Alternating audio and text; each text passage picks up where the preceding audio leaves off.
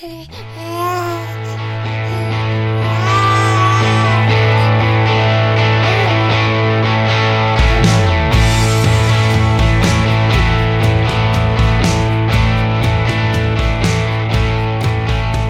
to the Aging Well podcast. I'm Jeff Armstrong here with Corbin Bruton.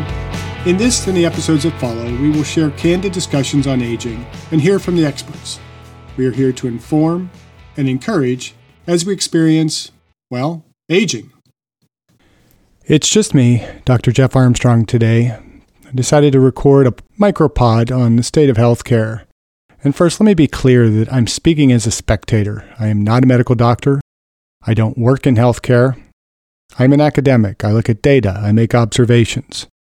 My area is exercise science, specifically exercise physiology. I stand on the preventative side of health, so of course I have my biases. Second, let me thank the frontline healthcare workers, nursing care workers, and support staff who have been working tirelessly and at risk as pawns at the will of the politicians and administrators over the last two years, and dare I say longer. Thank you for your sacrifice and your hard work. From the outside, I see several views of healthcare. I see little to no focus on health. We are perhaps better to call it sick care rather than health care. I might go as far as to call it scare care.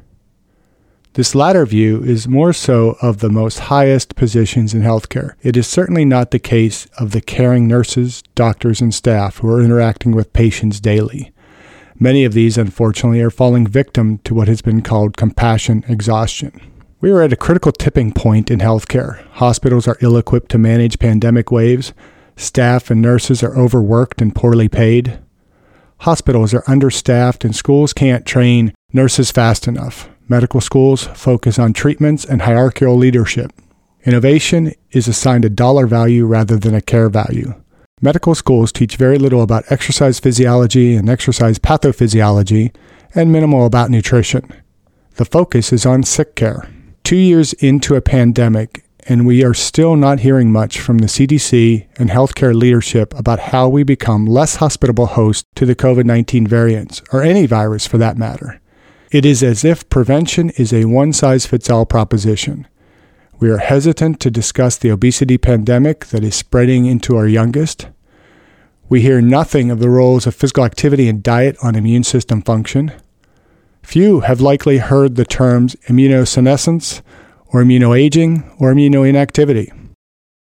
Few are being told that we can manage many of the comorbidities that affect the risk of severe infection, hospitalization, and death from the present virus.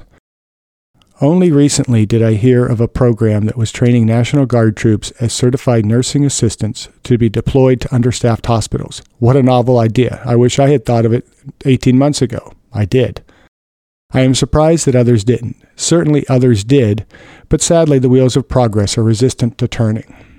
I personally cannot understand why the government has not considered constructing mobile ICUs that could be deployed to overwhelmed hospitals and by FEMA during times of natural disaster. The cost of construction and storage surely pales in comparison to the cost of lives lost in states of emergency. Speaking of costs, we don't hear discussions about the tens of billions of dollars spent in the increasing number of states with high obesity rates. These billions could be saved with just a fraction of those dollars going to creating communities that provide safe access to physical activity, to staffing schools with effective physical education programs and with healthy food programs. They could go toward funding medical training programs that recruit from underrepresented populations healthcare professionals who would be willing to return and serve their communities. They could go toward better staffing for elder care. They could go for child care and childhood physical activities. When was the last time the President's Council on Physical Fitness and Sports was relevant? There are countless cost effective ways that dollars could be spent to improve the health of Americans and thereby reduce healthcare costs. It is my goal of this podcast to drive these discussions and to have guests who address these needs and point us to the resources needed to age well. We need to get our heads around universal health, not just universal health care. It is easy to be reactive, to treat disease rather than prevent it. Prevention takes effort, it takes planning, it takes innovation. What it really doesn't take is much money. at least relative to the cost of universal health care. What it isn't is profitable. There is far more money to be made from creating and selling pharmaceuticals and healthcare treatments than there is to be made from providing exercise and dietary support. There is too much money made from selling crap foods that make us sicker than providing access to all Americans to healthy food. There is more money to be made in making our lives more sedentary than there is in promoting physical activity. And when health is promoted, it is usually wrought with marketing and promises of shortcuts to success. There will always be sick among us who need care because of circumstances outside their control. There will always be those who will choose to live their lives as they will and expect health care to be available. We need to make the healthier choices available to all. We need a dramatic shift toward effective prevention and care, with the emphasis on prevention. We need to train more healthcare and elder care workers. Training, however, should require much greater emphasis on diet and exercise physiology. Our population is rapidly aging.